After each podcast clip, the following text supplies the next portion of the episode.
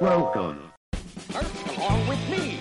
Oh, gnarly! Oh my god, I shot my eye out. These go to 11.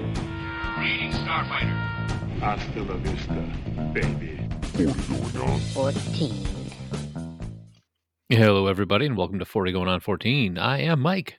I am Patrick. I'm Joel.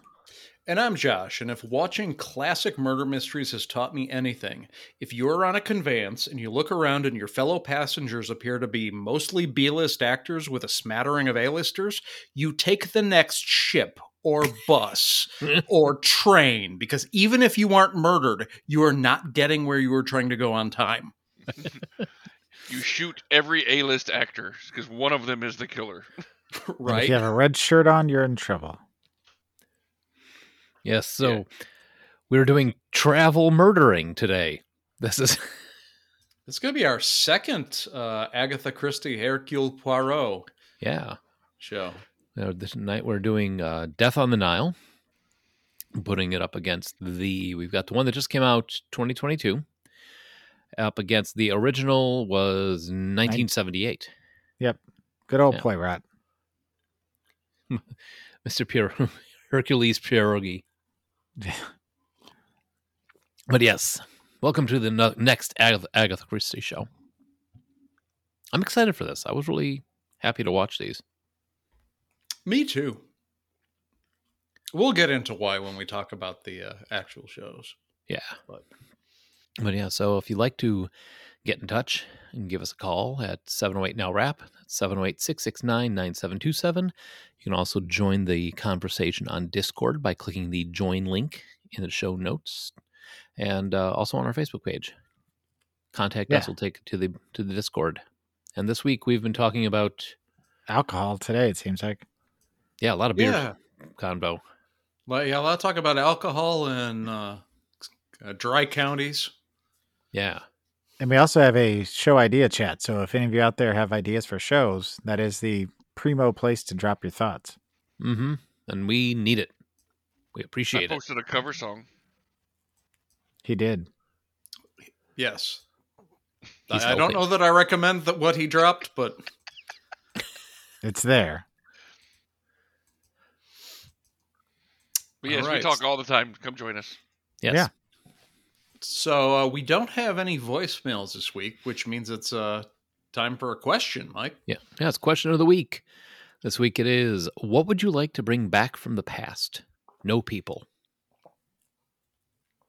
That's your answer? No people? No people. No, but nobody. Bring back everything else but the people. Wow. No, After much bring back- thinking, I couldn't come up with anything. So uh, anything substantial. So my answer is my body from high school. That's what I would like to bring back. See, I you mean, I want your body from high school. I know what my body from high school looked like. I know I uh, I looked much better in high school than I do currently, which is you know standard for people. But yeah, I was an athlete in high school. Not so much an athlete now. Uh, I mean, it, it was a tough question. We all had trouble trying to answer. It seemed like, and like you were saying, Patrick, the more stuff you think about, the more you realize that things already are here, already are back. yeah, it's not hard to get things that you miss. You know, most things are still in production in some way. or right or back because nostalgia so the, the i put down three things two that are kind of dumb just things that i enjoyed that are kind of junk food type things and then one that is kind of more of just for the whole experience of it i i, I first thing i put down was saturday morning cartoons i know you can see cartoons Mm. anytime now but there's something about you know getting up at 8 a.m or whatever on saturdays and plunking yourself down with some cereal and watching cartoons That's a great answer. It's one I actually considered as mine. I like that answer. I kind of miss I miss hearing about the Saturday morning lineups because it was like watch Scooby Doo and the Lone Ranger and Tonto show, followed by Pac Man. You know, it's Yeah. always had your the- lineup set up for each uh, each ep- each uh, station. And that preview was in prime time. Mm-hmm. and then they had the little thing in TV Guide where it had the picture of all the, you know, each station had their own Saturday morning like must see TV kind of thing. Yeah, there was Uh, always the ads in the comic books. Yep, that too.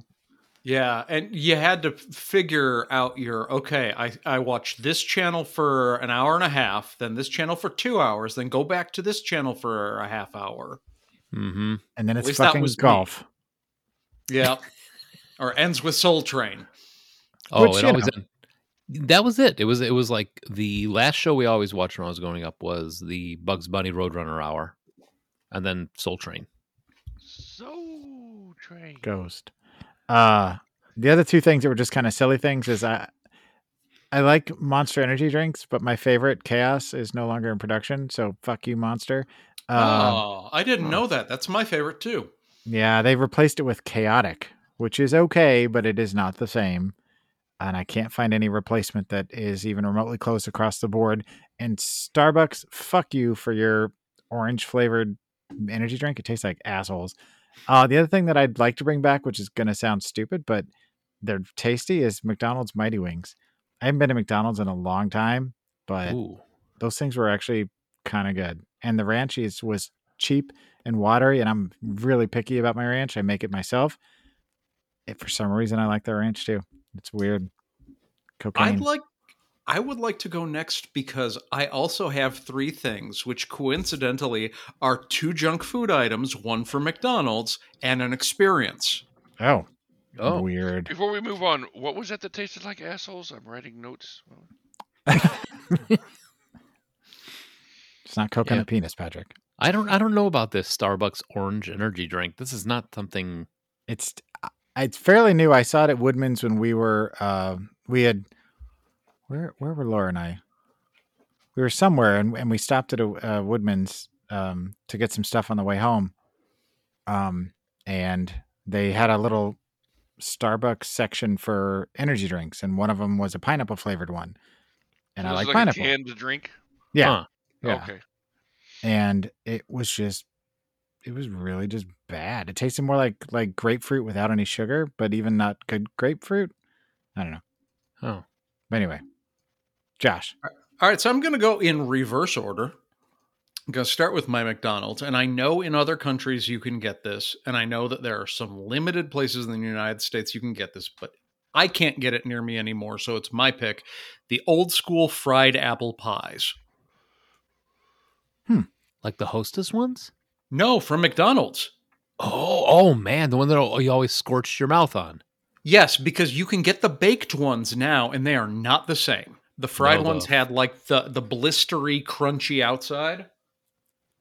wow i, I remember those i haven't thought about those in a long time Yeah, that is uh that is my McDonald's pick. Uh, my What? other oh Here- Go Here's a ahead. suggestion. Why don't you go to a McDonald's and ask for one of the one of them frozen before they heat it up, and then you can like fry it at home maybe. because it's not the same at all. It, it- it's like a completely lard, different, Then it'll be the same. but the Eat a batter's different. chunk of lard. Oh yeah, that's true. Yeah. Yeah, you can Oh. kind of get them at state fairs. Sometimes uh, the Amish will make hand pies, which are very similar. But there's just something about that McDonald's apple wait did you say ham pie because i want a ham pie hand pie, as in made by hand. oh maybe you could ask them to throw it in the fryer at mcdonald's I've had hand pie before. Oh God. Let's Ew. let's let's Uh, not let's not. yeah moving on My other junk food is the classic Jello pudding pop. Oh my God, you took mine. Oh, I'm sorry. No, but it, um, you're totally right. or the That's- bu- WWF ice cream bars. That's what I would bring back. See, junk food is like a couple years ago. I would have said Planters cheese balls, but those came back. Hmm. now when you say the jet jello pudding pops you're talking about the ones that are kind of like fudge flavored like chocolate Yes, they're Yeah, fudge flavored, and they're one of the very few frozen desserts ever that turned freezer burn into a flavor enhancement. Right? I was just gonna say those tasted better when they were freezer burned, right? That's all I remember about them because I didn't get them very often, but I do remember that. But you always just stick them in the back of the freezer and try to forget about them for a while. Yeah, I mean Yeah. the taste was pretty much straight chocolate pudding, but once they got freezer burned, it was like an outside crunchy shell. Which was weird. Could you put ch- uh that that pudding? Could you put the p- Jello pudding in the freezer and would it Ice have the same thing? Trays? Yeah. Yeah. Yeah, maybe I'll try. I wonder. And, and then one thing that you can't get back uh, Hmm. is an experience. Is the original, like the first six months to a year, BattleTech Center experience. Oh, I'm talking back when all of the buttons did something. right. Wasn't just the the throttle and the steering. Right. It wasn't just a joystick. Like eventually it was just a joystick and pedals. But like at the beginning, every one of the buttons on the console did something and they sold a manual to tell you how to operate all of the buttons. You Why could did they turn stop- on hmm? Why'd they stop doing it? It's way more Because it was complicated than what ins- people want. it was insanely complicated. Yeah, and and people like Josh and I were probably the only ones that would read the book. And yeah, you Yeah. you could get a hardcore group of, of core people that are going to be devoted to learning it and doing it right, but you're not going to make money that way. Right. Right. But like that experience going to Navy Pier in Chicago, no, North Pier in Chicago. North Pier. Yeah. going to North Pier and uh, waiting your hour and a half uh, to have your spot and like tur- uh, turning on all your weapons and uh, getting into like a two on two battle or a three on three battle. There's just nothing like it. And just having to know like when you start overheating, what buttons you need to press and shit like that. You know. Yeah, it's I like, remember. okay, I'm too close. I got to turn off my long range missiles because it'll drop my heat a little bit. And then you get the replay of the battle, and you're just watching. I, I just remember when we went, and Joel was in the little Black Hawk, and there's this epic battle between Pat's Loki and my Mad Cat, and Joel's Black Hawk is limping in the background That was across the Skull back of the screen. That was Skull Crusher. Skull Crusher. Yeah. Not an apropos name, I know, but that was that was the name. I remember that. That was a but fun like day. in the first 30 seconds one of your legs got damaged and anytime anyone else is in a, a big a, a big conflict you could just see joel limping around in the background Yeah, With it's the- with the accurate. chicken walker. yep Uh, for me, well, you said the pudding pops. Uh, one thing that I was thinking about that I haven't had that I missed from my lunches is do you remember peanut butter boppers? Is that a sexual thing? No, no. I mean, I, I suppose everything could be if you. Not PB Max. It was peanut butter boppers. Yeah, I don't remember that one. What it is was, that? I it don't know. was like that. a peanut butter with chocolate and Rice Krispie uh, on the outside. i'm looking them up right now Yeah, those were tasty. Peanut butter Huh. boppers. Yeah.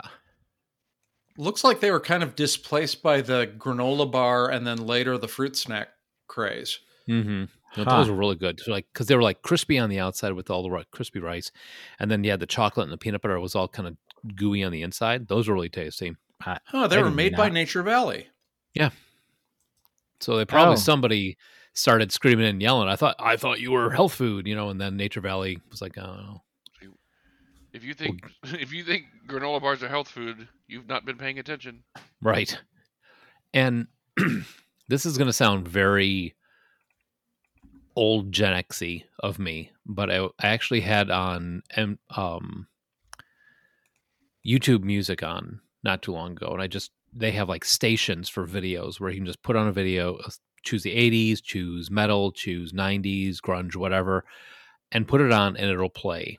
And I had it running in the background while I was making dinner one night, and it was on like this randomized thing, and I realized how much I actually missed MTV when they played nothing but videos.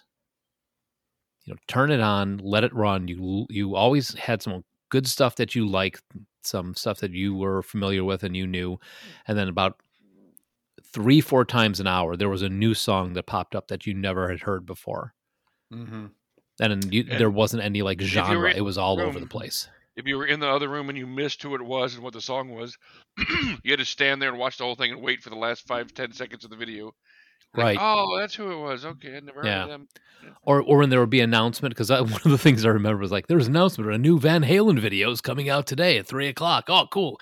And I remember this vividly because it was like my grandmother was over.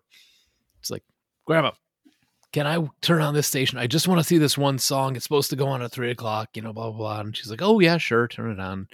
It's not that I awful swear- album I bought you, is it? No, this is the other grandma. This is the grandma that yeah. Sorry, wrong like, grandma. oh, no problem. Put it on. And I was like, ah, it's this band I love. You know, I want to see his new Van Halen video. It was Hot for Teacher. Nice. I'm like sitting here going, "Yeah, I'm just gonna ride this out." You know, I guess the you know at the end of it, she's like, "Well, I guess you know he's not gay," um, but it was kind of Uh-huh. awkward.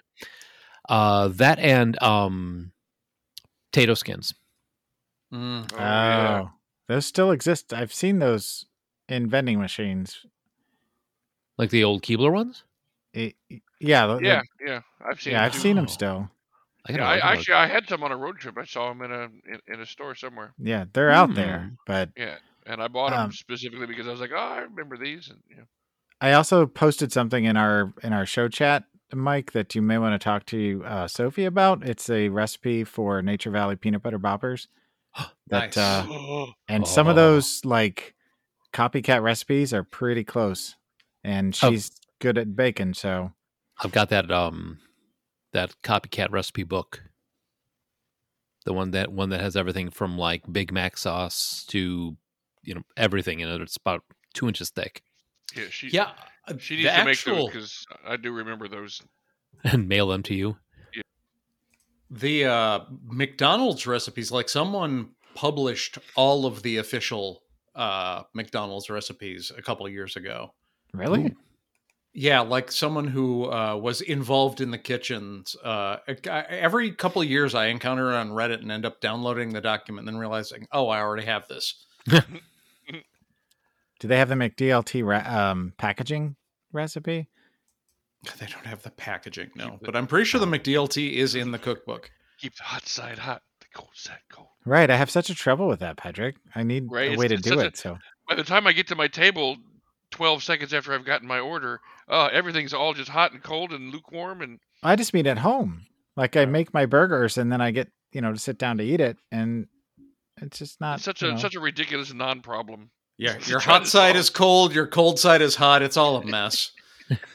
Stop putting lettuce on the grill, Joel. Isn't that how you're supposed to do it? When you're hot, you're hot, Maybe We haven't even gotten into the show yet. right? I think that means it's about that time. it is Yep. totally about that time. Subtle. This week in music, movies, and TV. And sports.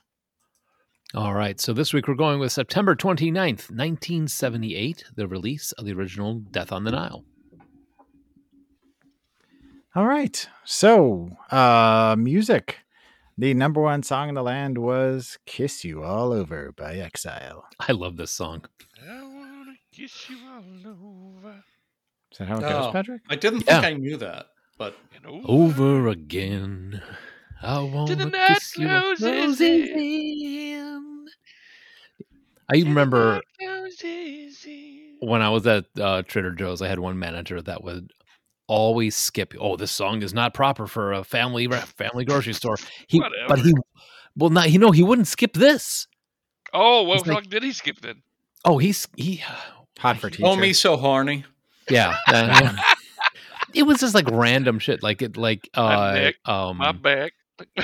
I think one time he skipped "I Love Rock and Roll" came on, and he, oh, that's not proper for a family. I'm like, but you let "I Want to Kiss You All Over" play 45 minutes ago.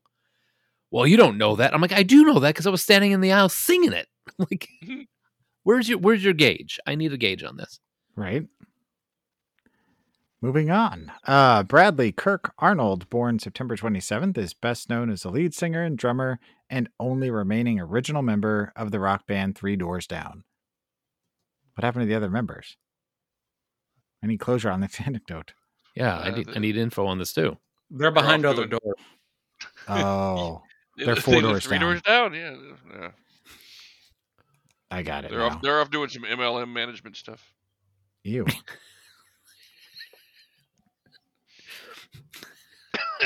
I just have a vision, like one day. I was like, yes, can I help you?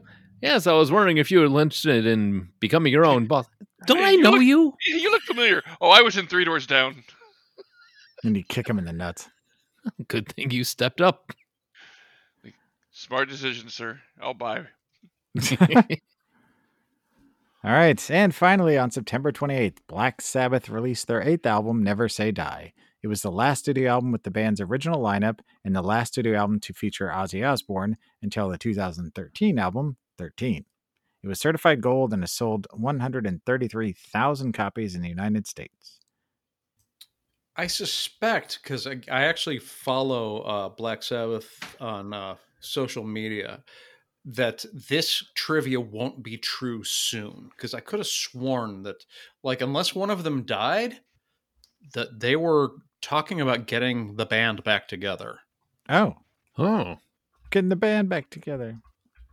Now it could have Yeah, been they were talking supposed about that before COVID and then one of them has since died. But, But yeah, they they've been talking about reuniting for a while. Because it feels so just good. Hasn't happened.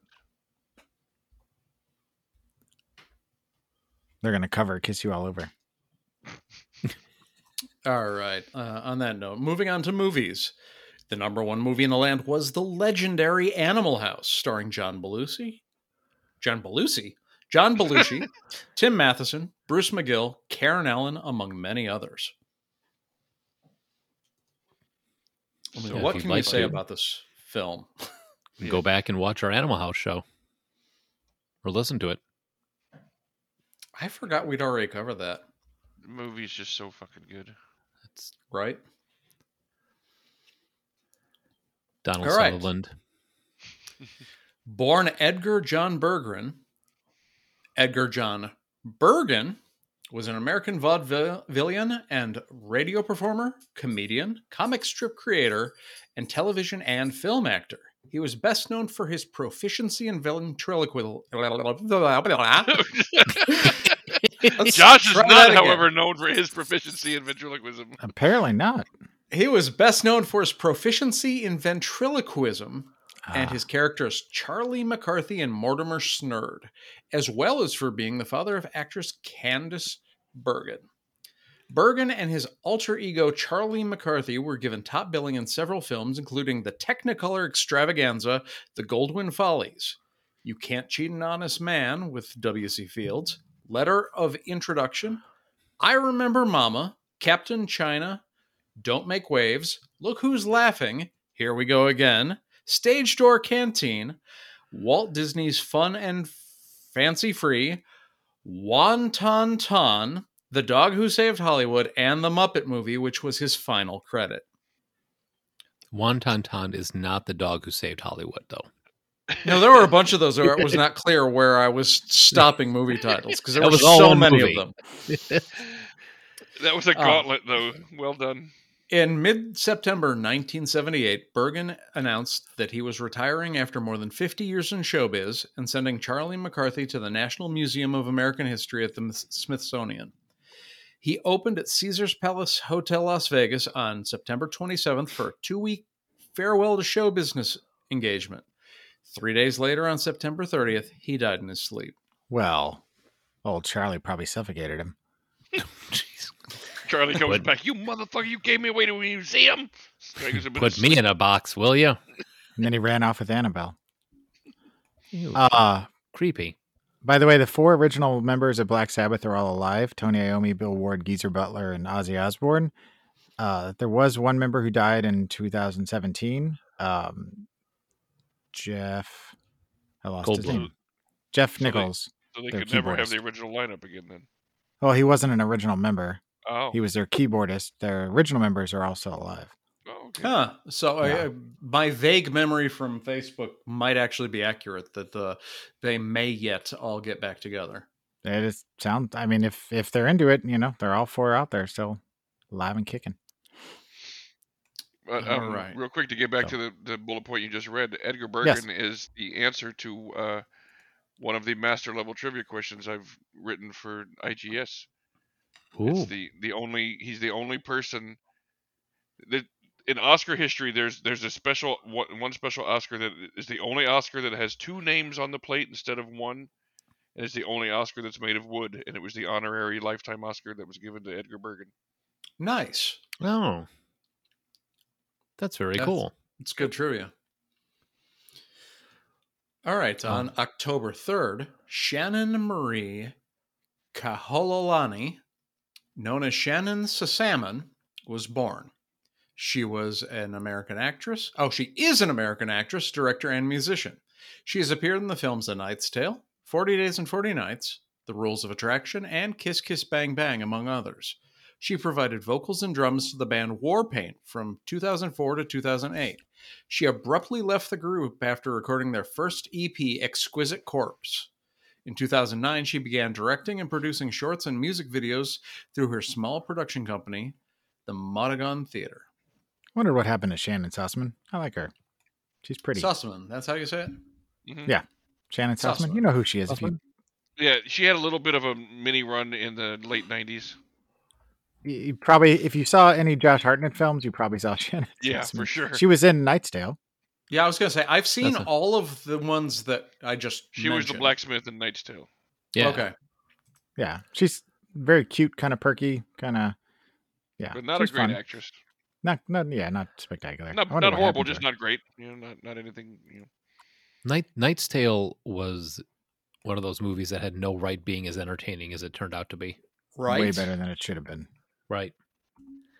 I was like, remember the first time I saw it and they started stomping "We Will Rock You" in the stands at a at the at the um, Jousting. the jousting, and I was just like, "What is this?" I'm Yeah. intrigued, but yet kind of repulsed at the same time. Right? You're like, oh god, this is going to be a fucking train wreck. And by the end of the movie, you're like, can I watch that again? Right. I bought it. It was Exactly. Yeah, now it's, if it comes on cable, I sit through it the Mhm. whole time. and it's fun because it's like you've got the Joker, you've got Vision, you've got You get So- Robert uh, Robert Baratheon. Yeah, you got a lot of people that show up for cool stuff later on. Uh, all right, so TV, the top shows in the land were Laverne and Shirley, Three's Company, Happy Days, and Mork and Mindy. And Good outside lineup. of Three's Company, those are all in the same world. Yep. That's crazy. Three, the top the top shows all have all come from the same, all They're all spawned from Happy spin-offs. Days. Yeah. Yeah. I kind of want them to do Three's Company, but I like redo it. But on the other side, I really don't. Yeah, we we talked about how that would maybe be possible uh, a few months ago. Yeah, but still, they would never be able. I mean, John Ritter. Well, All right. Happy Days was recently in the news, actually, uh, just the last couple days, because apparently the Fonz didn't have a whole lot of leather jackets. Like there are only a limited number of them, like five or six, and they know where they all are. I, I didn't like listen to the podcast, but Henry Winkler uh, was just talking about it the other day. That's Huh. very cool. interesting. That is a piece of memorabilia that I would love to have. Right. One of the Henry original Winkler? Fonz. Yeah, yeah, he's he's the new he he he, he He's the decided. new Betty White. yeah, the new Betty White, Henry Yeah. Winkler. He's our new grandpa. I don't know if I want that. I don't want Aw. everybody worrying. Well, no, I mean I, I do, but I don't want to be worrying about whether or not Henry Henry Winkler's dead or not. Uh, Oh. but follow his Twitter. He's really funny. He is. I agree with Patrick. All right. So, Lovers and Friends was an American soap opera that aired from January 3rd to May 6th, 1977.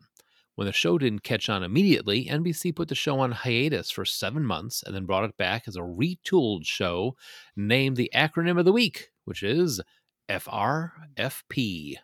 Oh, I know this one. That uh, I'm pretty sure that stands for Fart Rancid, Fart Proud. The They went a very Kennedy story. different direction with it. Strangely enough, it caught on after that. No, Now, the- no. what is that, no, Pat? Josh, that was that was not it. It was for richer, for poorer. Oh, he Mm. was close. Kind of, yeah. But No, not I'd at watch all. both of them, really. You know, He was not close. you would you define close and I define close, maybe different. So the second version aired from December 6, 1977 to September 29th of this week. So really didn't kind of catch on after they changed it either. Man. Also, What Catherine went from seventy-seven all the way to seventy-eight. Oh, a whole year. That's pretty good. yeah. When it was like All My Children's been going for 45 years. I mean, it's not cop rock, but What is cop rock really? well, it was a show about cops that sang and they danced. It uh, was Stephen J. Cannell. Yeah, it was Last like season, I think. I wish I had a sign that I held up for you. It just said joke on it. Anyway, Kathleen, Catherine, That's, that's such a hold up a sign that has like a picture of a screw and a ball. Catherine Aselton, born October 1st, is an American actress, film director, and producer. She starred as Jenny in the FX sitcom The League for its seven season run and the first two seasons of FX Marvel Comics X Men drama Legion. Oh, yeah. Yeah, I like Catherine Aselton. Was she Yeah. the she was the blonde in that, wasn't she? The one who you couldn't touch anybody? I've I've never Likely, seen yeah. Legion. Is she tall and thin I just know the League. and cute? She, and she was on an episode of The Office. Yes, blood donor. Mhm. But she's cute. Uh, she is Yeah. cute. She she got a sparky personality. She does have a sparky personality, and she leaves gloves when she donates blood. Moving on to sports. Sports. Sports. The 1978 American League East tiebreaker game was a one-game extension to Major League Baseball's regular season. It was played at Fenway Park in Boston on October 2nd between the New York Yankees and Boston Red Sox to determine the winner of the American League's East Division. Sports. Words. Nobody? I thought somebody was at least going to ask who won. Who hey, won, Patrick. Pat? Who won? Yankees won five to four. Yay! The Yankees. The, wonder if he plays for the Yankees. Candace Michelle Bachman, Beckman, Beckman, sorry, Candace Michelle Beckman, born September 30th, is known as Candace Michelle. An American model and actress, she is best known for her time with the WWE. She was hired by WWE in 2004 after she participated in the WWE Diva Search. Outside of wrestling, she is known as the GoDaddy Girl, performing in the company's annual Super Bowl commercials. Oh, Yep. nice. She is a wrestler as well, in case you didn't know that. Did not know that. Wrestler. And she's been in Playboy if you're interested in that kind of thing. I am. That's Wrestling. about it for Twee. Play us off, keyboard Joel. No, no, no, no, no, no. Wrestling. All right. So, 1978, following the murder on the Orient Express, they made another Hercule Poirot movie, Death on the Nile. Uh, as we'd spoken of before, he's been portrayed on radio and film and ter- television by various actors, including this list of Austin Trevor, John Moffat, Albert Finney, Peter Ustinov, Ian Holm, Tony Randall, Alfred Molina, Orson Welles, David Suchet, Kenneth Branagh, and John Malkovich. And who was the best, Mike?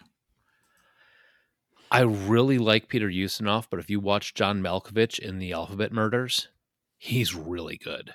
Uh, see, for me, it's David Suchet. I, I am not a fan of Ustinov. I was No? going to say, isn't David Suchet though the one that most people think of because he was on the series, right? Mhm. Wasn't there like a PBS thing or something? Yeah. Uh, not PBS. I, I, I think it was Uh, a BBC. BBC. BBC. Yeah.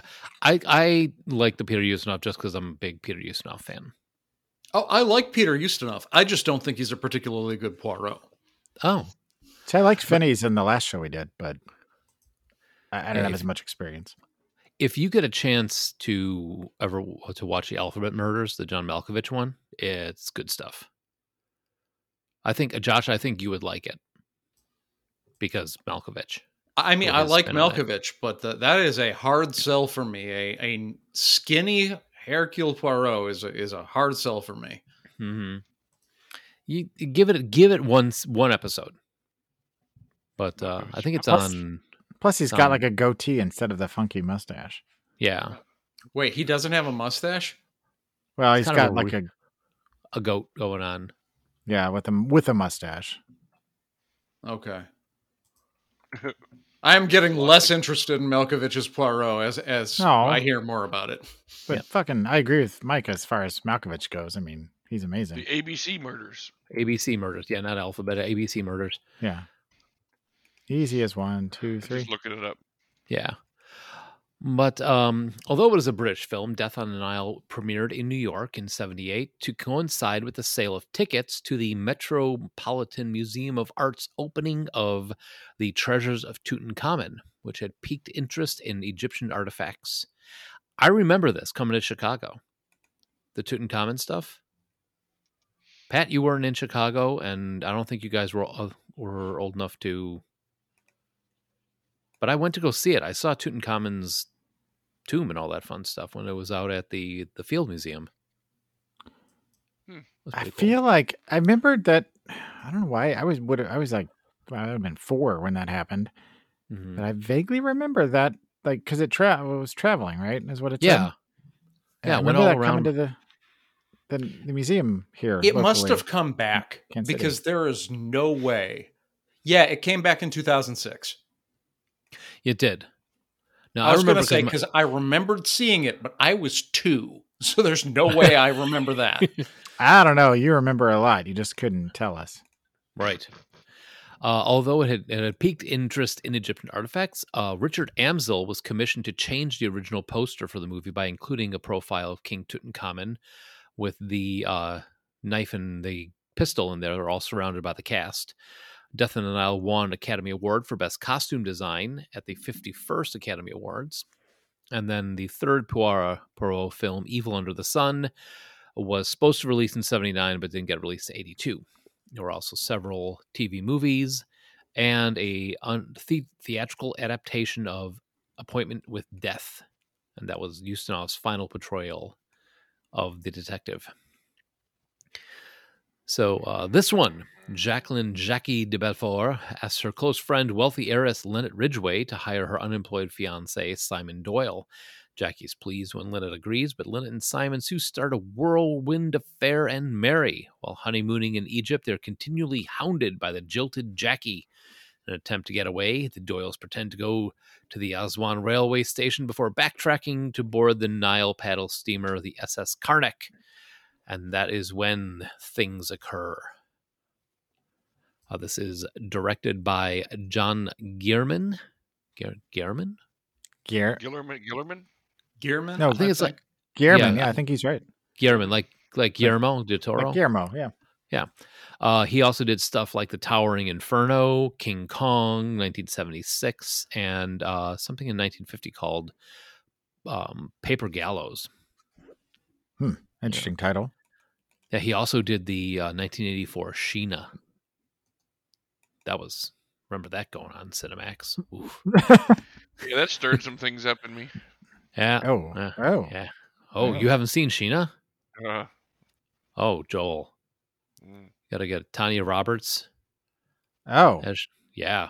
Like that 70s show. Well, she did a lot of those kind of like kind of stuff back in the day. She was like, hey, oh, baby. well, yeah. There was definitely some of the going on in this one. Uh, so the writing, screenplay written by Anthony Shaffer, who also did the movie Sleuth with uh, Laurence Olivier and Michael Caine, did the writing for Hitchcock's Frenzy and the 1973 Wicker Man.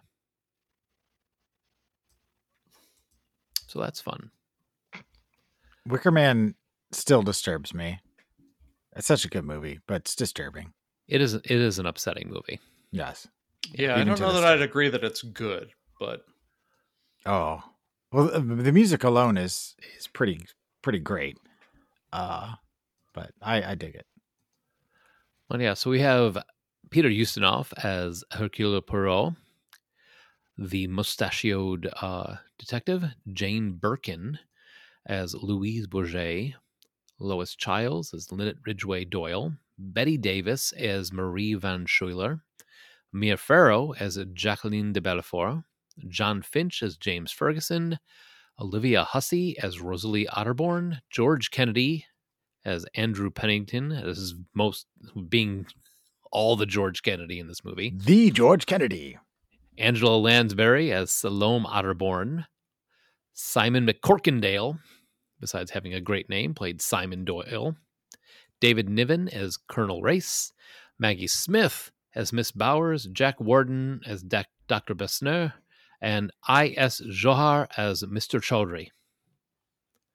Did anybody uh, recognize uh, Mr. Corkindale? I think that's who it is. Who is Simon Doyle? Yeah.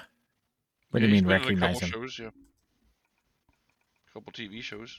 Yeah, a couple TV shows said that the whole time Suzanne was trying to figure out why do I know him? Why do I know him? And about a quarter of the way into the movie, she goes, "I got it, That's Manimal." Manimal." hmm Oh. Yep. Yep. So yeah, I never watched Manimal, so I didn't recognize him from that. Uh, we've Oh. talked about this. You missed out. I I had no idea that Suzanne was such a Manimal fan. She was I able to she- pick him out like that. She she has all the uh the the uh fan novels like that they released. Didn't she? She she might, as far as I know. She she liked the I don't want to say the weird shows, but like she was a big fan of like um Misfits Scarecrow and Mrs. King.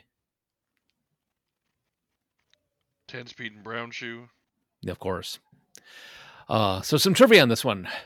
During World War II, Major David Niven's batsman, his personal attendant, was Private Peter Ustinov. That's good trivia. Oh, that Ain't is good trivia. Yeah. So it kind of explains why they had such a good chemistry between the two of them in this one. Well, here, Mike, just a fun little side note before, because I forgot about this. I was going to bring it up when you mentioned uh, your wife picking out um, uh, Manimal. Yeah. My wife is like, hey, that's David Niven. Oh, odd. Okay. out of everybody that's in the cast, that's the one that you, you know, You didn't Pick go out? with McGonagall. You know, that's but hey, you know, hey, David Niven's cool. So I'm good. I was good with that. David Niven is cool. He's, Yeah. He's that British cool. Uh, filming had to be stopped every day at noon for around two hours because temperatures reached around 130 degrees Fahrenheit. Uh, makeup calls were scheduled for 4 a.m. Filming started at 6. Bette Davis once quipped, in the older days, they would have built the Nile for you. Nowadays, films have to become travelogues and actors' stuntmen. That's She's the most not wrong, Betty. even to this day. Yeah. But that's the most Bette Davis thing she possibly could have said. yep. For a minute, I thought when you said Bette Davis, they were going to say she melted. You, he was halfway there. Uh, this is the only working collaboration of Peter Ustinov and Angela Lansbury, despite the two of them having been in laws. Ustinov being married to Lansbury's half sister, stage actress Isolde Denham from 1940 to 1950, and longtime friends. So there you go. Hmm. I would never cool. have known that. No. There's some decent trivia in this one. Yeah, Uh, it was also- pretty good trivia all the way around. Yeah. Colonel Johnny Race boards the SS Karnak wearing a straw boater hat with the a Royal Green Jackets hat band. Later in the movie, he wears a Royal Green Jackets necktie. The Royal Green Jackets, formed in 1966, were descendants of David Niven's wartime regiment, the Rifle Brigade. Hmm. I have to look more into David Niven. I'm I'm laying a best bet that there's some wartime stories about that dude that are out there that are pretty cool. Yes. or not. all right. Yes. So, first viewing for any of us. Yes. Yes. Yes. Really? We just said Huh. yes. I, I Yes. I've seen this multiple times. I didn't I was not expecting that. Well, like I'm a big fan of the book. Like I, I've gone into uh, detail in previous shows about what a big Agatha Christie fan I am. Aside from Swords and Sorcery, murder mysteries are like my second jam.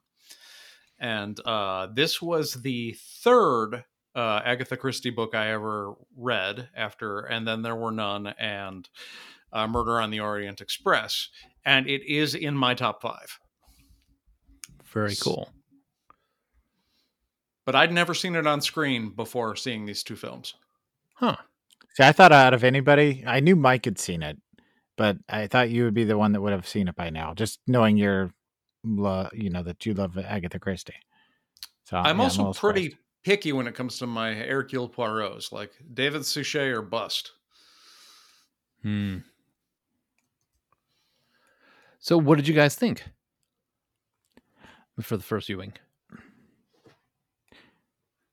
Well, this is totally aside of, of the actual like thoughts on the film, but I noticed that the butler's name was Barnstable, and all I could think about was that he was a police officer that only was you know worked in the barn, but uh, Yeah, it was all right. I, I I feel like the Murder on the Orient Express. If I was to compare the two as far as period, you know, films from the seventies and eighties of of Agatha Christie, I think I preferred it to that.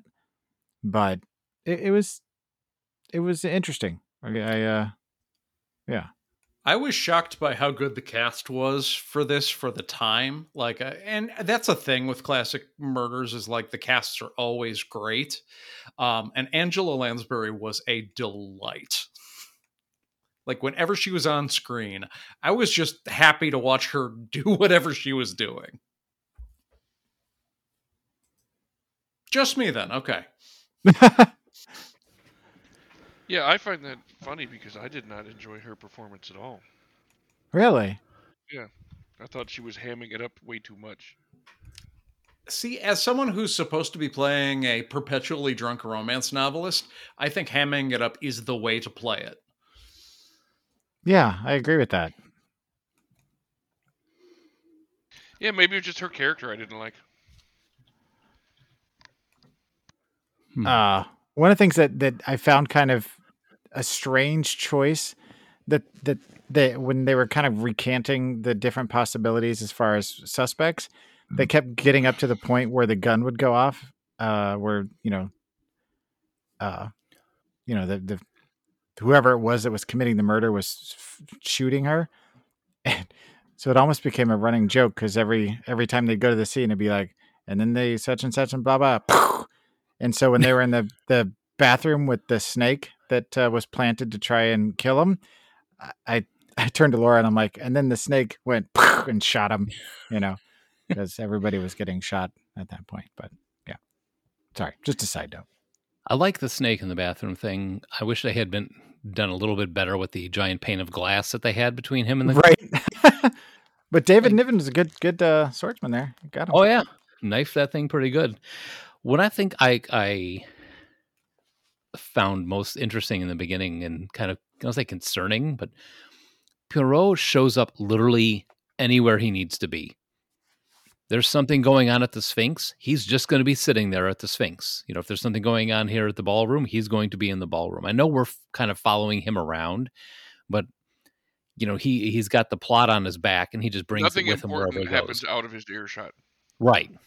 Yeah. And there was something. Now, Josh, you're an Agatha Christie f- fan, so I have a question. Yes. The comment uh, that uh, David Niven made about the decapitated clergyman is that another story that has this the two of them together, or is that a short story, or is that anything you know of? You know, it probably was, but there are so many uh, Agatha Christie stories, and even so many with uh, Poirot that it's Mm. not one that I've read. Okay. Is she like the Zane Grey of murder mystery writers or something? She wrote a lot. She wrote a lot, and uh, Poirot was her most famous. Uh, like Miss Marple was another one of her big detectives, but Poirot is by and large her most popular. Huh. Yeah. It says Agatha Christie's bibliography. It's uh, 16 plays, three poems, 28 collections, and 74 novels. Yeah. She That's was- like Stephen King like level. Wow. I didn't realize she was that prolific. And rumor has it, by the time she got to this movie, or this book, I'm sorry, she was tired of the Poirot character, which is, which is why she kind of wrote him kind of prickly in this particular one, even more than normal, and describing him, and having that one character describe him as. What was the phrase that she used when she was describing him as rude? You know, rude and uh, you know what I'm talking about. After he, he talks about everything he eavesdropped on, she describes him as a Oh, rude exactly Frenchman, and he says uh, rude Belgian. yeah, yeah. so- Yeah. But yeah, she was. Rumor has it she was tired of writing him by this, by this novel. So why would she continue to write the character then? Just because like the Mo- publisher was insisting it or because money. Yeah, I mean, Publisher and fans, yeah. yeah. huh. Yeah. I mean, eventually, she uh, like there's the famous book uh, which was uh, turned into a David Suchet uh, movie, uh, Curtain, which is Poirot's last case, Hmm. and that's also in my top five of all the stories. Curtain is great. What I thought was funny was when Mia Farrow would show up and start being a tour guide. In the very beginning with like their wherever they show wherever they would be she would show up and start telling them about the place. Like on one side it's annoying. On the other side she obviously is psycho enough that she did enough research on this that she's gonna like try to distract us by tour giving us all this information about wherever we are. It's a perfect creepy thing to do, though. it is. Right? it really is And I love her. I was happy to see her in this. yeah I'm a fan. yeah the the cast the whole cast was amazing i mean for the for the time that this came out this was a five star cast uh, and a good blend of newer actresses and actors like mia farrow and then having the classics like bette davis in there also maggie smith looking as sharp as a razor blade too Right? I mean, she Yeah. still looked like Maggie Smith, but yep and then the doctor who apparently prescribes getting injected with armadillo armadillo urine as you do, as you do as you do. Right. But no, you Joel, you were talking about when um when uh Angela Lansbury gets shot. I had forgotten about that. I jumped. and I thought one of the things that I noticed about it was she gets shot between the eyes as she's just about to tell who did it, drops the floor with a bullet head right in her forehead, and the doctor reaches down and checks her pulse. Maybe she you know, survived. right? Uh, he's not a great doctor. I think that was established. Get a, get the urine. yes. Does anybody have an armadillo? Quickly. Who needs Squeeze it. armadillo urine stat? And jams it into her heart.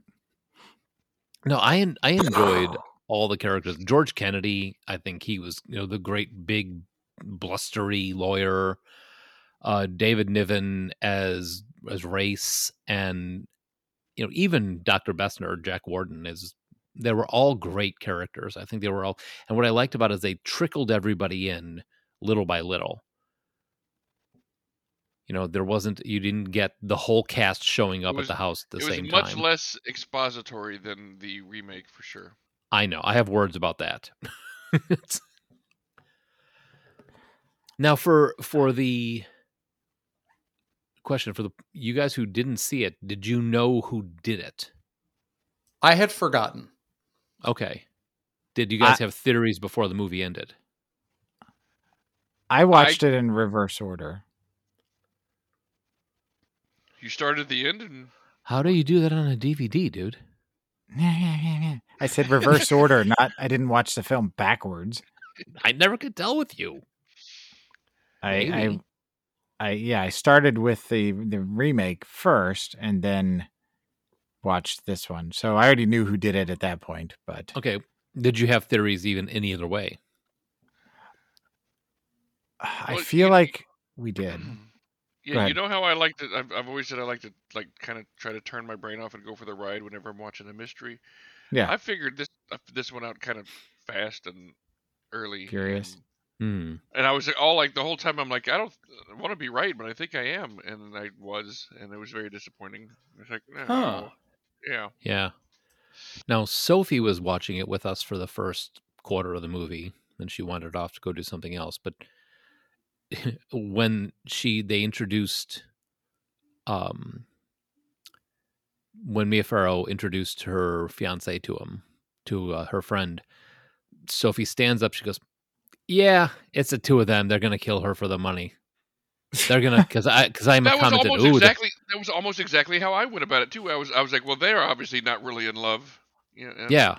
When they started making goo goo eyes at each other, and Yeah, and was- Simon started being like, "Oh, like- they're gonna get on the side, and the killer's gonna be the jilted fiance," and and so I was like, "No, it's the two of them. They're planning it together to get the money." I'm like, "All right," and I mean, then I'm gonna know, admit that I didn't totally figure out how, but that I like I I figured out it was them from the almost the beginning. Yeah. yeah, and then we got to the end of the movie. We we started watching it late, so we didn't finish it till like eleven o'clock at night, and then it was done. I was like, "Yeah, I remember that now. Now I want to go upstairs, wake her up, and tell her she was right." She didn't appreciate that. No, it's this is I I enjoy movies that have these caricature like suspects. In it. I, I really enjoy, you know, the David Niven, the British guy, Maggie Smith, the aristocratic. A bunch, a bunch Uh, of one-dimensional clue-like suspects. Right, right. I like I like this. This was uh, I don't say turn your brain off, but it was fun watching for the clues, watching for the leads, and that sort of thing. And that's that's what I kind of miss from mysteries nowadays. That's why I love that Knives Out is becoming a series. Right. Knives Out was very good. Yeah. Yeah. yeah that that was a definite kick in the ass to the mystery genre is bringing us like don't don't give me one person and tell me you know let me know how they did it and let's go around full circle and discover you know because that's been kind of a trend lately where you see who did it in the very beginning and then you have to follow along the detective and see how they figure it out give me eight people and let me try and figure it out Right. and put the put the you know even if you i would love it if they did this in movies now stop it before the big reveal and give me you know we're going to stop it for five minutes and you guys talk it out or fast forward to the next scene you know one Yeah. or two I recommend you guys watch Werewolves Within at some point. Uh, granted, it's a more of a quote unquote horror movie, horror comedy, but it's a pretty damn good whodunit in the lines with Knives Out. In my i've i've seen trailers for that and it's on my list I, i'm Yeah. interested in that one really good. Okay. Well, the, So- you've sold me on it, and from the trailer, I wanted to see it anyway. Although the moment where you've got the master detective collecting all the suspects in the parlor and talking out how it happened, like that's something you get in Christie and you get in Knives Out, and Mm. it- like Mike said, it was something that was lost along the way, and I it's something that I love. Yeah. It's it's just fun because while you're watching them explain how it happened and how he came to this conclusion, like when we watched Knives Out for the first time, there was that whole I knew it. I knew this is what happened. You know, ev- everybody gets into it. It's I almost wish they could effectively do like an interactive type movie. That might be fun.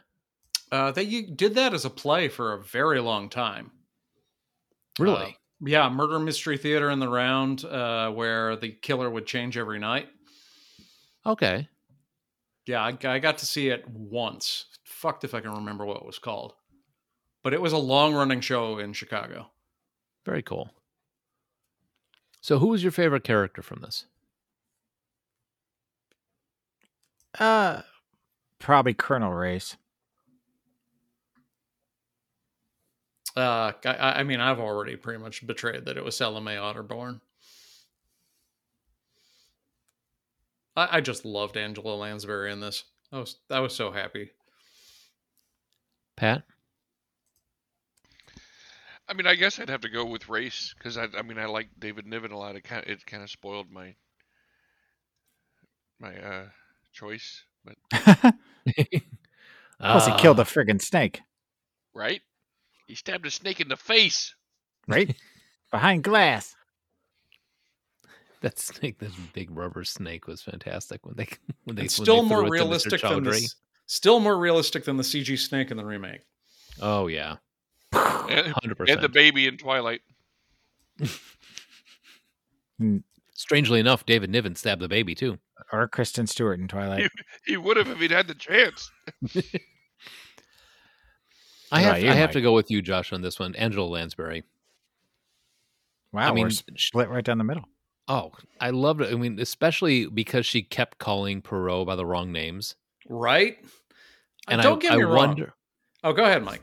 I was gonna say, I wonder how much of that was in the script and how much of that was just Angela Lansbury hamming it up. Right? And, and don't get me wrong. Uh, Poirot always needs a sidekick, like whether it's Hastings or, uh, in this case, the Colonel. They decided in the remake to make a different decision, which was a fun one. Well, we'll get to that after the break, but uh, And the mustache. The oh, that's not a sidekick. Uh, that, It is, though. Did you notice that uh, was it this one or was it the new one where he had the mustache? He has Ross his eye mask. Uh, had the mustache impression on it. Oh, which one? I, I don't was remember remake. which movie. It was the remake that had that. Okay. Which, on that note, I think we're about to move on to the remake. Yeah, I, I'm ready for a break and to talk about the remake. Yeah. Yeah. All right. We'll be back in a little bit. I well right before well before we leave, I just want to say um before we get into the, I enjoyed uh the ending, the scene, the reveal, the ending, the the everything much more in this movie than the remake. So I give it I give this movie props for a better ending. Huh. Oh, Yeah. interesting. All And right. we'll get into that more in the next segment. But yeah, I'll get into that in detail. But I just wanted to preview that a little bit. Excellent. So we'll be back in a little bit.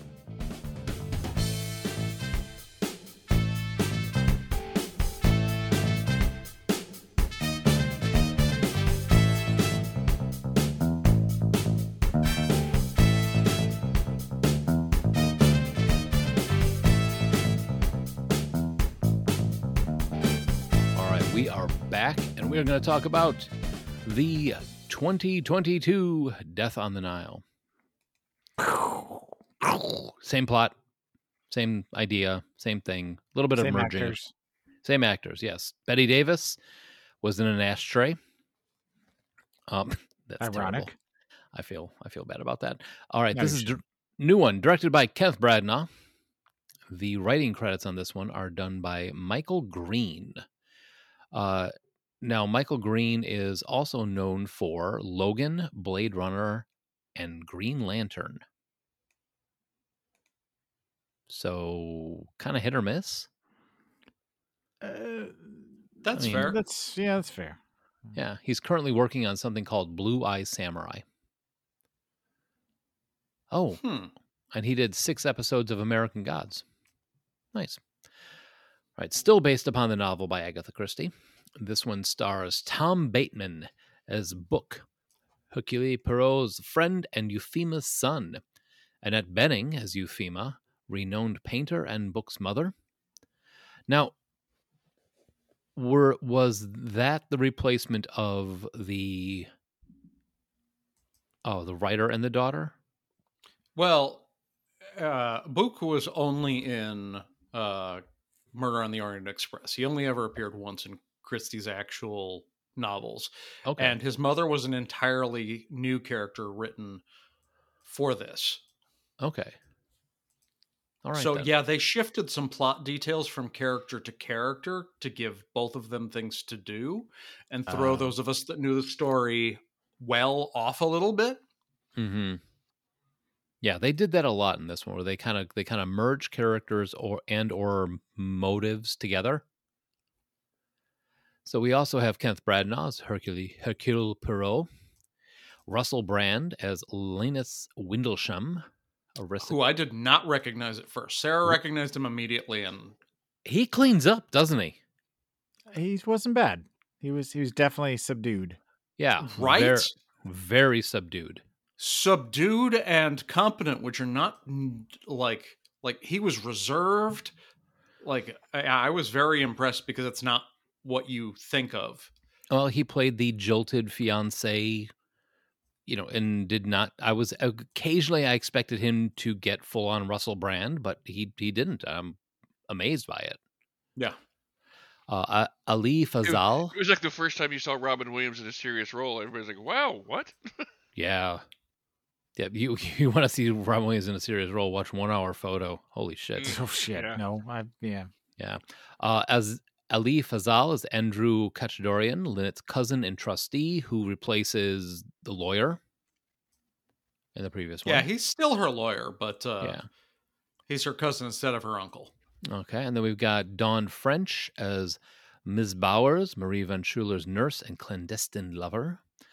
Gal Gadot as Lynette Ridgeway Doyle, the wealthy heiress, Simon's wife and Jacqueline's former friend. Armie Hammer as Simon Doyle, Lynette's husband and Jacqueline's former lover. So you see the conflict there. Rose Leslie as Louise Bourget, Lynette's personal maid. Uh, Emmett Mackey as Jacqueline Jackie de Bellefort, a Emma. former fr- Emma. What did I say? Emmett, you said Emmett. Oh, I was I was gonna let it go, but yeah, you I was did thinking- say Emmett. I was gonna say, yeah, let it go, you know.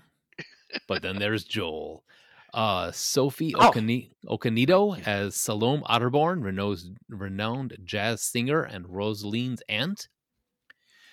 Jennifer Saunders as Marie Van Schuyler, Lynette's godmother and socialite turned communist. So she merges into the communist and add on the godmother.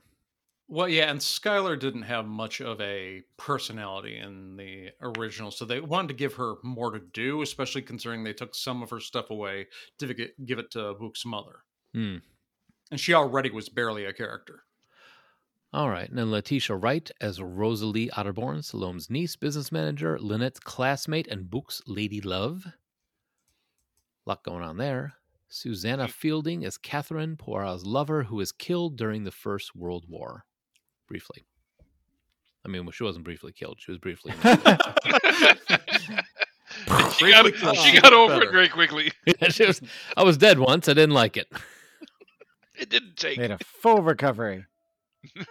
it was this. It was the uh uh, you know, the shot to the head, and then the doctor coming over, and then injecting her with Oh, I diagnosed her with 24 hour death.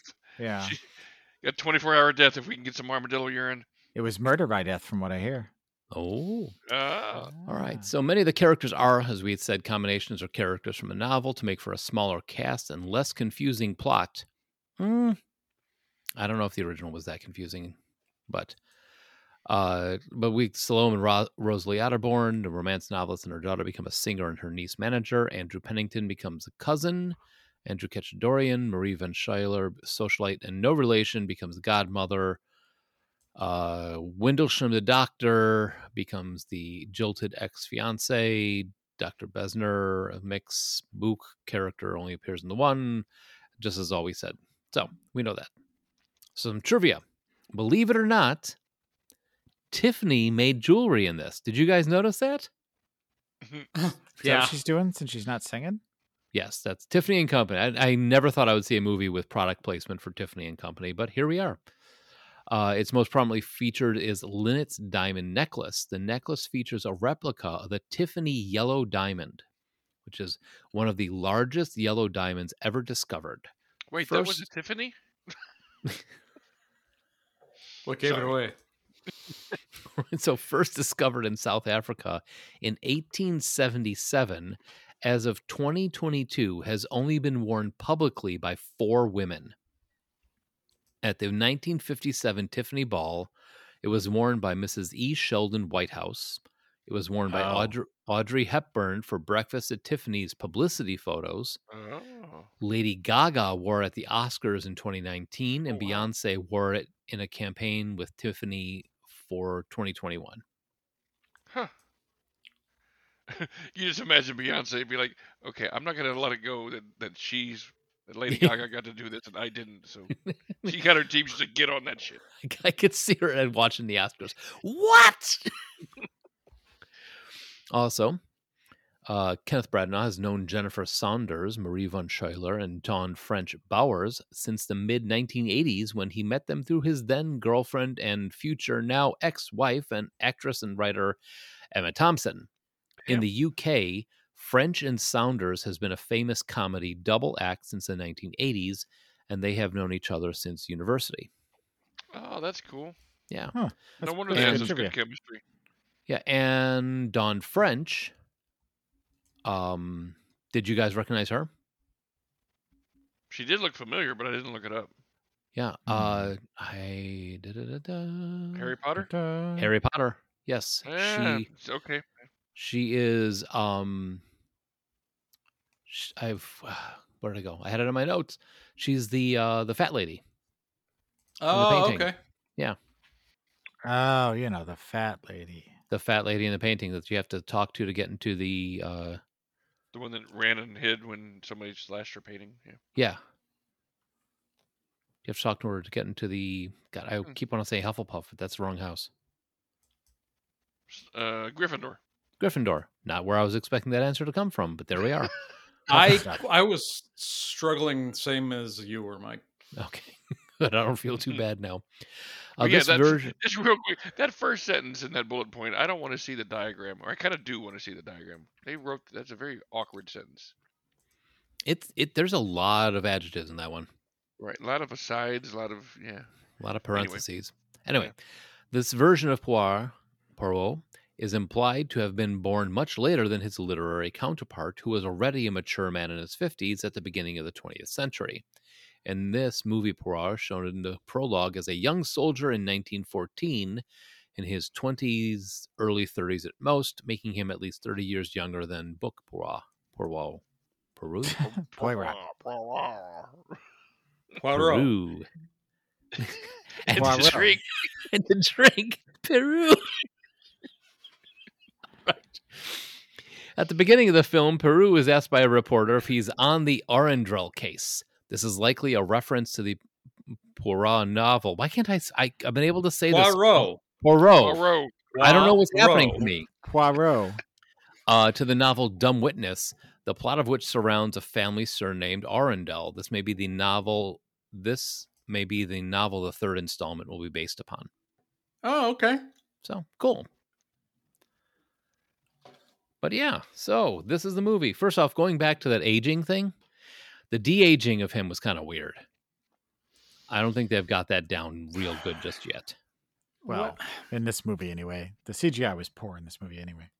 Agreed. Mm-hmm. This movie is a case of like there's a whole bunch of decisions they made that I actually think improves the story. And then there's a number of super baffling ones. Did his mustache need an origin story? Right? No. That that's that's at the top. Yeah. That's, I mean, while on one side, yeah, it's kind of cool, but is it necessary? Is it, does it build on his character at all? Not really. And I don't think Does- it was And Yeah. Does it didn't even need- make it sense? It didn't need retrofitting. right. Yeah. So that's not actually canon. That's not like something that was in the books.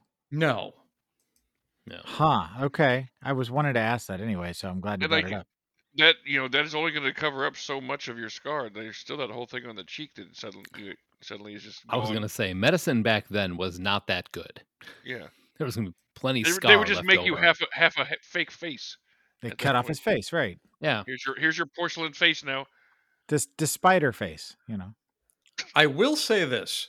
When it comes to all of these people that have reasons to kill the victim, then being part of a wedding party for various reasons is a better set of motives and reasons for them to be there.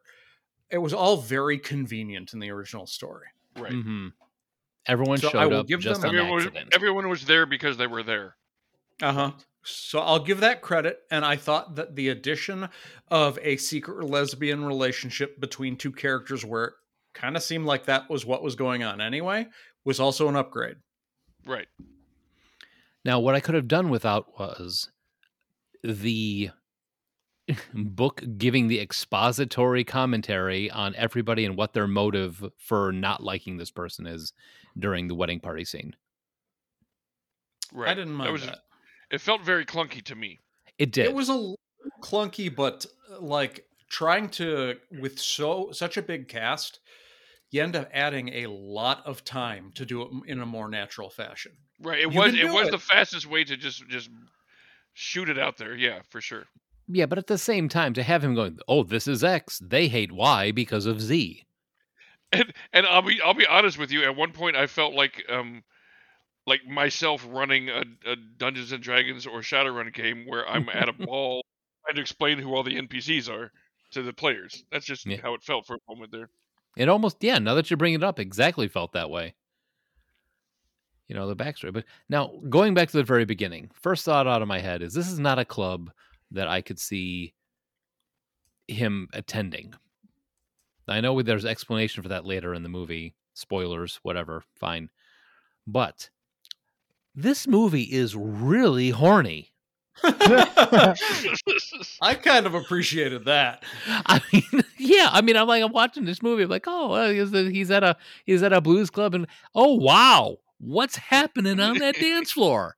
And then later on, in when they're by the the uh, the giant uh, statues, I'm like, Should have been called Dirty Dancing on the Nile. right? I'm like, Gal Gadot backing it up on him. What the heck is going on?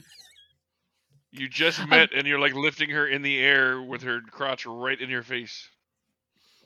I know there's a lot happening here, and I'm like, okay, he's a, he's a fi- you know an English gentleman.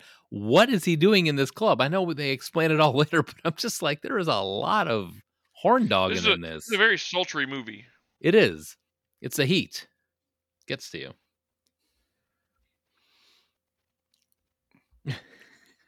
That's At some point, you just get to you're like, I'm sweaty already. Might as well just get sweatier. Might as well go fly a kite in front of a green screen. right? Right. That'll cool me down. So much green screen, so much CGI. That snake is awful. Yeah, the snake was really bad. There were other baffling decisions like letting him babble on about vegetables for 10 minutes. Yeah. That was kind of weird. Like I get that they're tr- going for a funny bit, but like uh not every famous detective needs to be monk. Mm-hmm. Yeah, and they they did kind of do that with like m- making it that almost like a s- uh, a Like g- he's on the running gag. Yeah, I thought But this movie was was other than some of the obviously bad CGI points, was beautiful. Yes. Oh, look. oh yeah, Yeah, I mean and the the cinematography performances and the and the Oh. costumes were great. Um, I a lot some of the performances were a little flat. I mean, to be honest, um, a buddy of mine said this, and I kind of agree with him. You know, Gal Gadot's performance was kind of flat. I mean, I thought it was like a character choice, but I mean, it might have just been a performance. I I think you're right.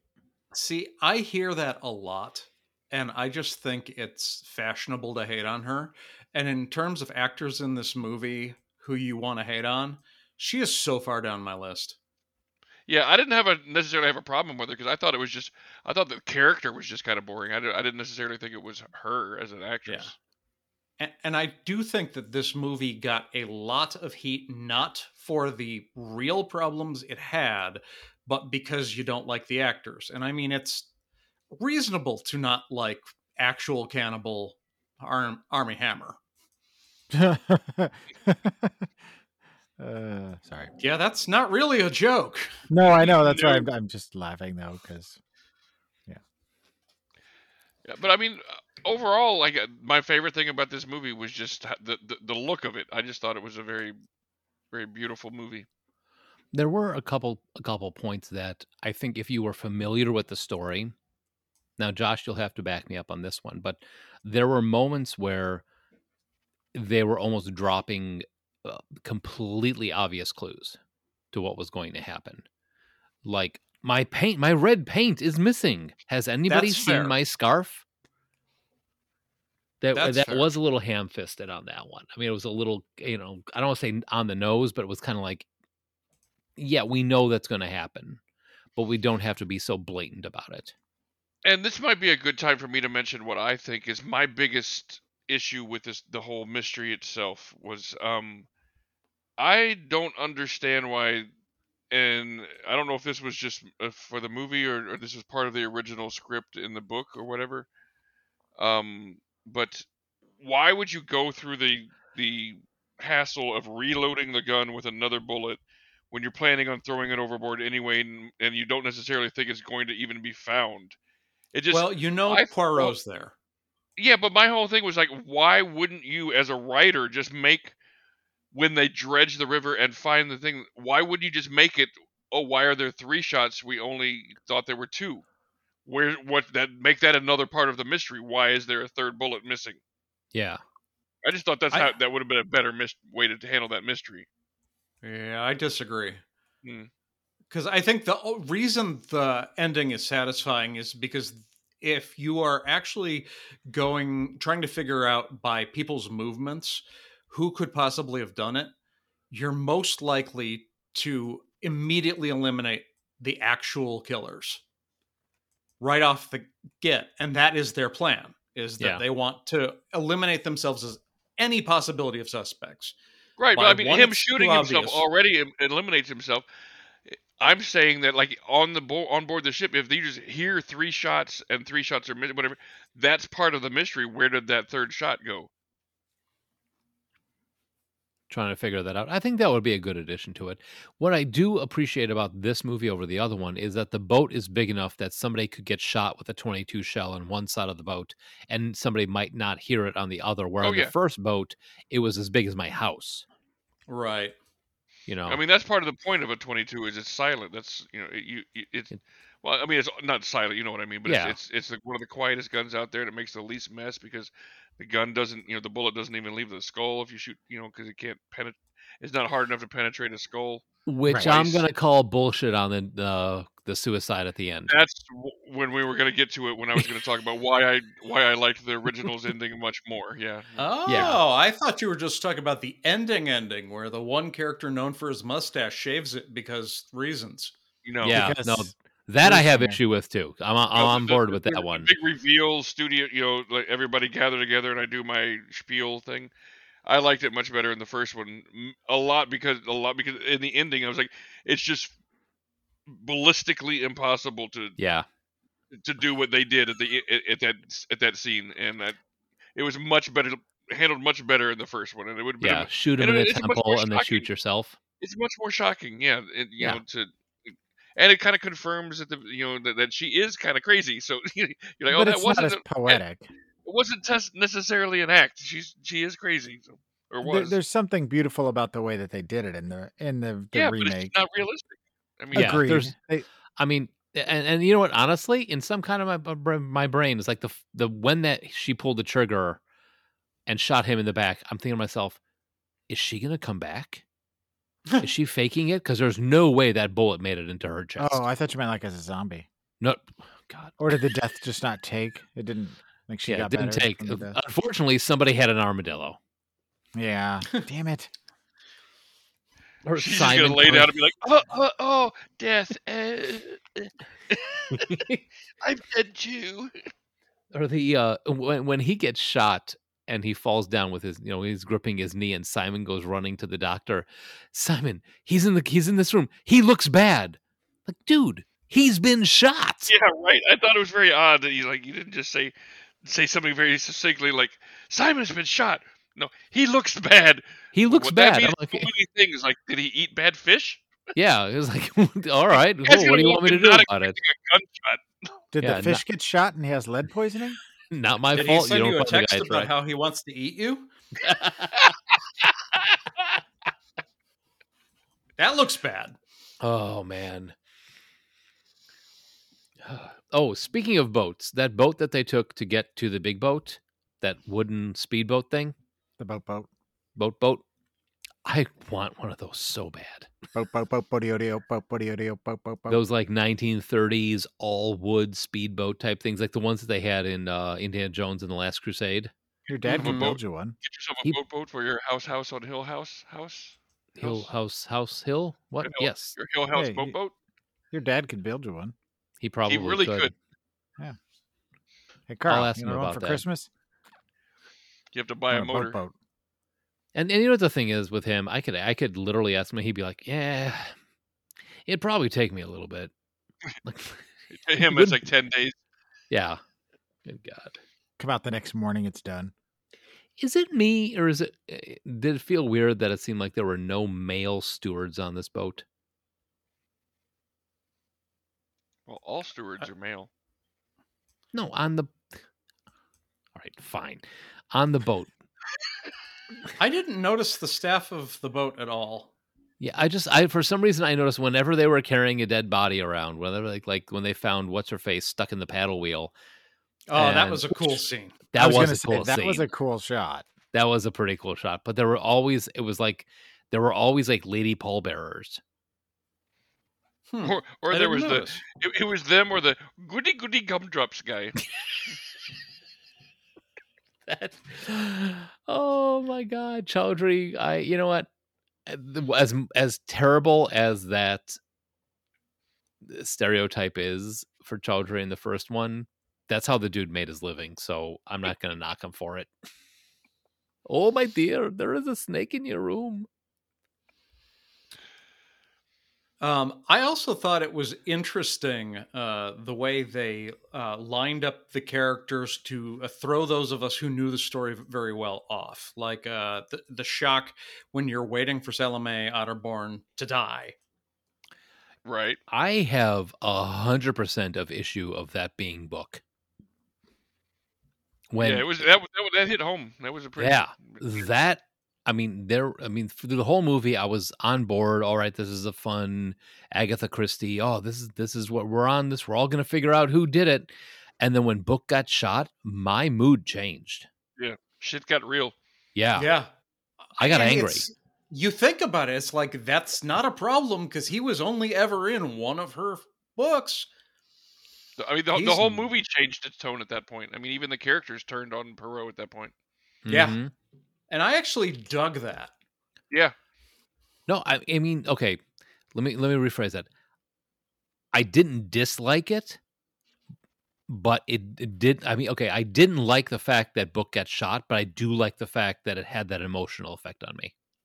Right. I get that.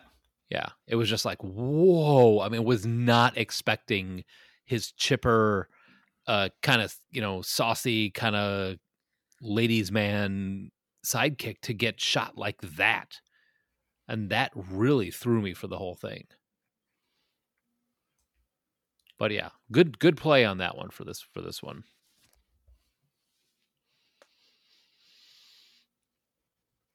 I don't know. I'm looking at my notes. and I think they used a lot of drones in this movie, like especially you know the, a lot of the shots that went around the riverboat. Was that a real riverboat they were filming? Oh. I thought you meant as it? actors. Sorry. Was that a real riverboat they were filming on with with drones, or was that all CGI? I don't Oh. know. Hmm. I That's really a don't know. good. I mean, if it was CGI, they did a good job.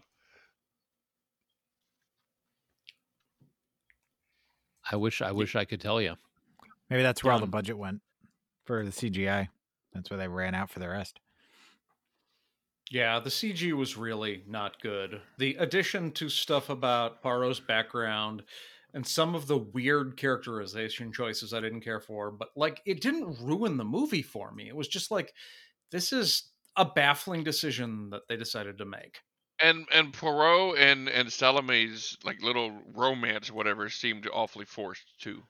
Uh, a- according to this, it says the film was supposed to be filmed in Morocco instead of Egypt, but filming took place only in England. A boat was recreated as well as the Temple of Abu Simbel. If I said that So right. the whole temple was CGI too. Huh. well, they it, it says it was recreated. I was trying to see if if that meant CGI or if it meant You Could know, be sounds like they built a boat and made, yeah on a soundstage. Egypt was created with a big talented team of construction people and our director of photography and visual effects supervisors. Uh, Huh. the SS was a real oh the boat was a real build. It wasn't seaworthy though it could move back and forth on railroad tracks to show motion. 270 feet long and 45 feet at its widest point. So that was actually they built the ship.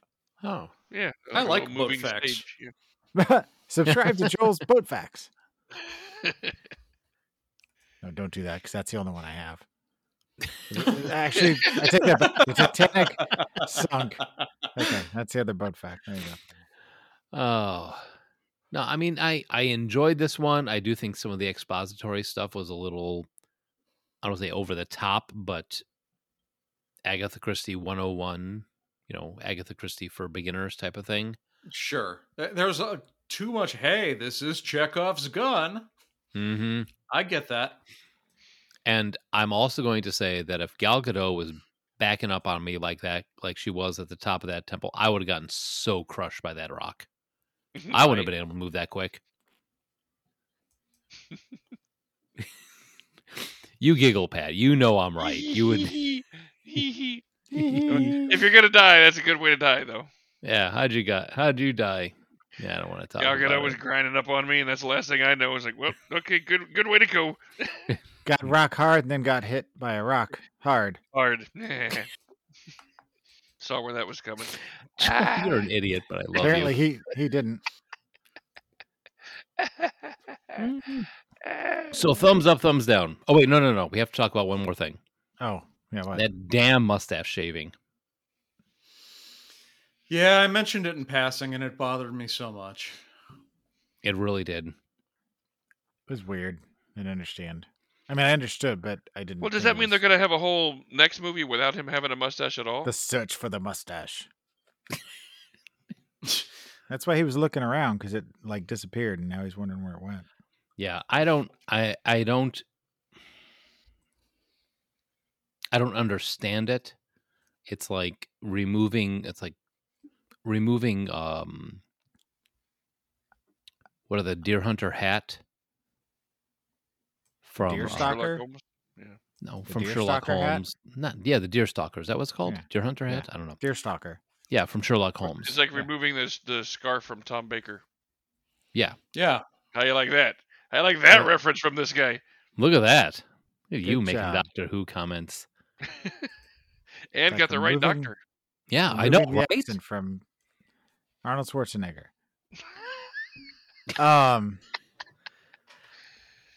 Well, I mean, they, they they made reference to her telling him, you know, about move or shaving off the mustache and showing up at the club and something something, and so there was there.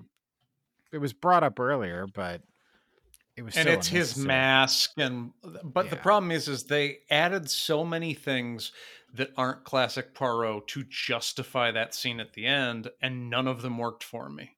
Yeah, I yeah, agree. like you're.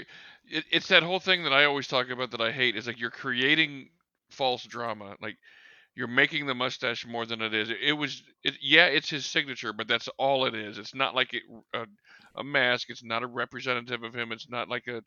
It, it doesn't represent a changing of his of his life if he shaves it. All that kind of stuff that they're trying to. It just it's unnecessary drama that they're creating. it's for no reason. right. It's just a a piece of his what kind of what makes him iconic.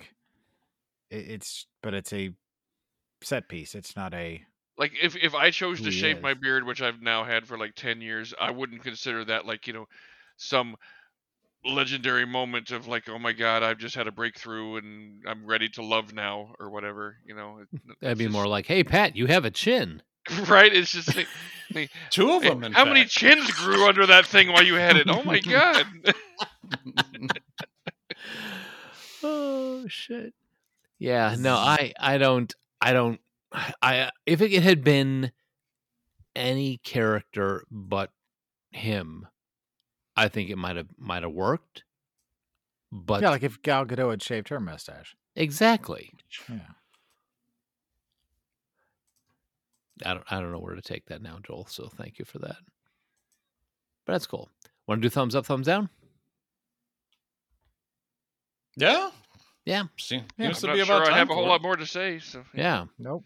So Patrick, thumbs up, thumbs down.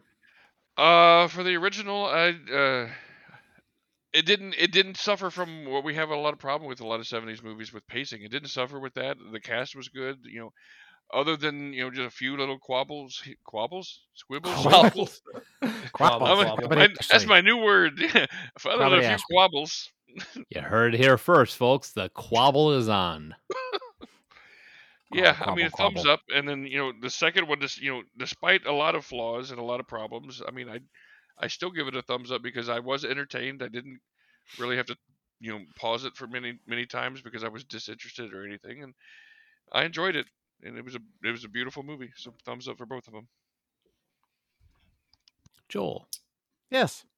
Um the the original uh I I really enjoyed the cast. Uh the remake it was beautifully shot and some of the actors I enjoyed, but both of them I found to be just something I watched. I won't watch them again. I I- if I could give them both a thumb sideways to say they were just something I watched, that's what I'd do. Uh but I mean, I guess they're both thumbs up just I was fairly underwhelmed. Really? Kind of th- they're thumbs up because they're not thumbs down, kind of thing. Yeah, I didn't hate them by any stretch, but I definitely did not. I I just, I did, I was like, okay, I'm glad that's over. Moving on. Josh? They were just okay. Time for me to watch Sharknado for the ninth time. I haven't seen it nine times yet. You've seen it 12 times. Uh, see, that's the thing is, while I had issues with both of these, I thought they were fairly good representations of the story, each with their own flaws. Uh, they're thumbs up for me, even though I, I'm not like, oh my god, about either one of them. So yeah, thumbs up for both. Just an unenthusiastic one. Yeah, I'm gonna give thumbs up for both of them. I mean, they told the story well. I appreciate the fact that they shuffled stuff up for the remake. You know, kind of kept me guessing, and I enjoyed it. And there, the characters in this were entertaining, and you know, I, outside of the 22 shell, you know, the the 22 uh, bullet not being able to go through two bodies, that's really the biggest qualm I have with the whole shebang. It's a, qu- but it's a quabble. It's a that's a quabble. My, it's my quabble in the shebang. Maybe it was a 23 caliber, and that's why. That's an armor Yeah, piercing. 22, round. 24, whatever it takes. Exactly. Good quote. So, good quote. God damn it. So, uh... I just watched that actually. yeah, so there you go. So, if you've got your favorite uh, mystery from Agatha Christie, uh, you want to call and yell at us and tell us correctly that her name's pronounced Gal Gadot, uh, you can always do that at uh, 708 Now Rap. That's 708 uh, 669 9727. Go Right. fuck yourself. I let it go this entire episode. Oh, if you're looking for more of this, you can find it on your favorite podcast apps, such as Podbean or Pandora.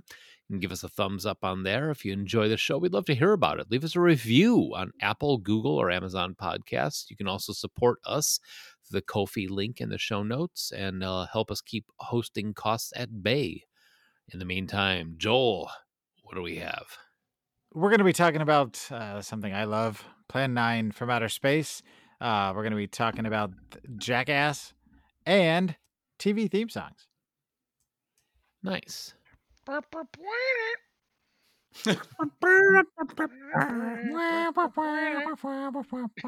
No, no, no, not, com- not computer game theme song. No. All right. Well, everybody, thank you very much for joining us. And uh, thank you for listening. We'll be back next week.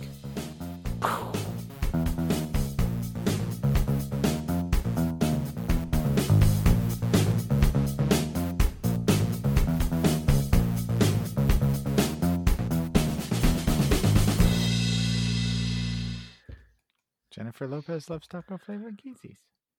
Mm-hmm. Yen- Yennefer. Jennifer. Yennefer.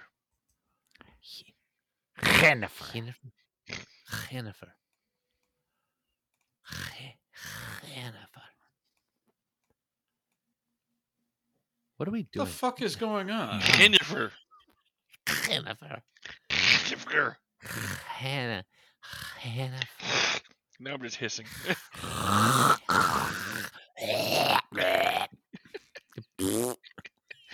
More beans, Cookie. I I, think think, you you've all had had enough. Oh, all right.